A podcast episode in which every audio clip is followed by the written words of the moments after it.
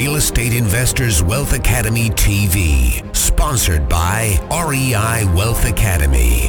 What's going on, fellow investors? This is John Payne coming at you towards the end of January, and we're moving from the topic of the big why and moving into goal setting, part of the second secrets in REI Wealth Academy.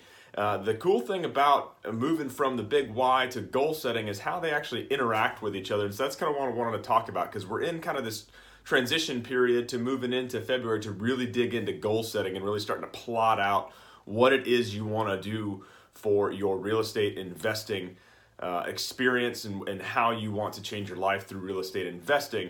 So we have to understand the big why, but then as we move forward, we then can start putting down specific goals that are going to get us to that next place that we need to be. It's going to tell us today what it is we need to do, what we need to do next week, what we need to do next month, and it's going to give us things to shoot for as we go through. But one of the big things you need to understand is how the big why and goal setting interact with each other. And the first thing is with the big why is it's your goal setting is the discipline to the big why.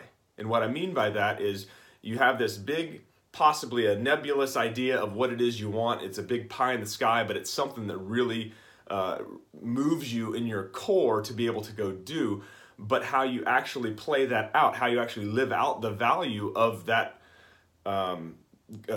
big why you have for yourself is to set the action steps in the goals that you need to accomplish. And it takes discipline. It takes having something to do towards that every day. The second thing I would say about discipline is having the discipline to put it to paper. You've already put it to paper or some visual or some auditory way for you to listen to the big why, to be reminded of it every single day as a daily discipline. But now that you've put it to paper, you also want to move over into the section of writing down your goals.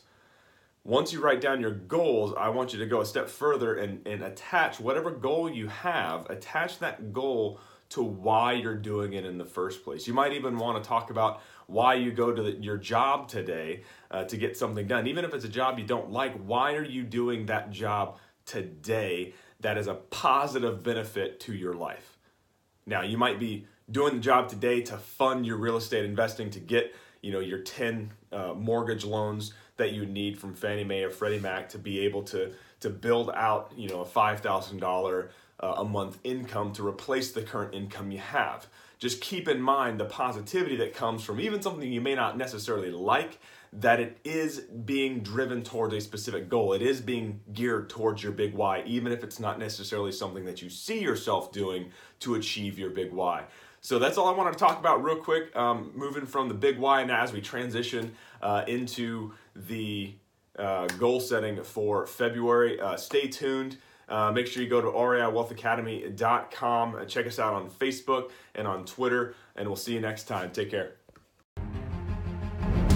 Decide today you don't want to take a back seat. Finally break your financial life cycle. Learn more now at www.reiwealthacademy.com.